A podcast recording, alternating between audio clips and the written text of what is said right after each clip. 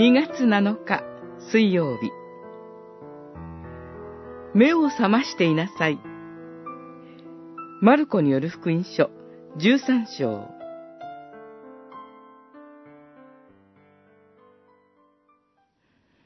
だから目を覚ましていなさい。いつ家の主人が帰ってくるのか、あなた方にはわからないからである。主人が突然帰ってきて、あなた方が眠っているのを見つけるかもしれない。目を覚ましていなさい。十三章三十五節から三十七節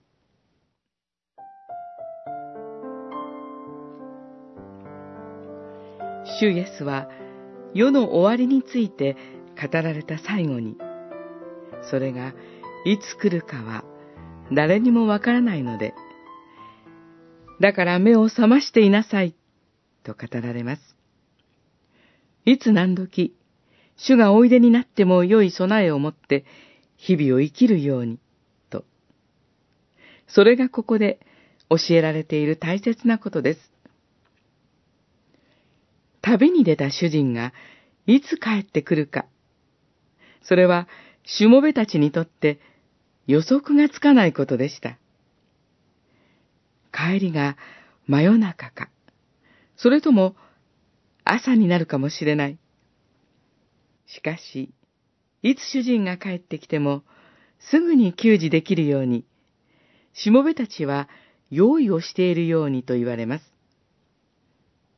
また、まだ帰ってこないと思って、支度もせずに、眠りこけることがないように、目を覚ましていなさい、とも勧められます。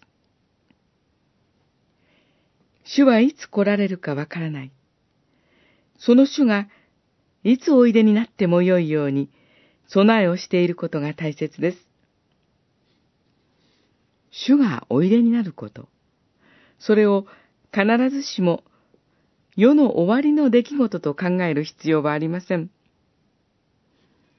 私自身の終わりがいつ閉じられるかわからないからです。自分の死と向き合って生きる。それが主のおいでになることを待つ生き方でもあります。自分の死の備えをする歩みです。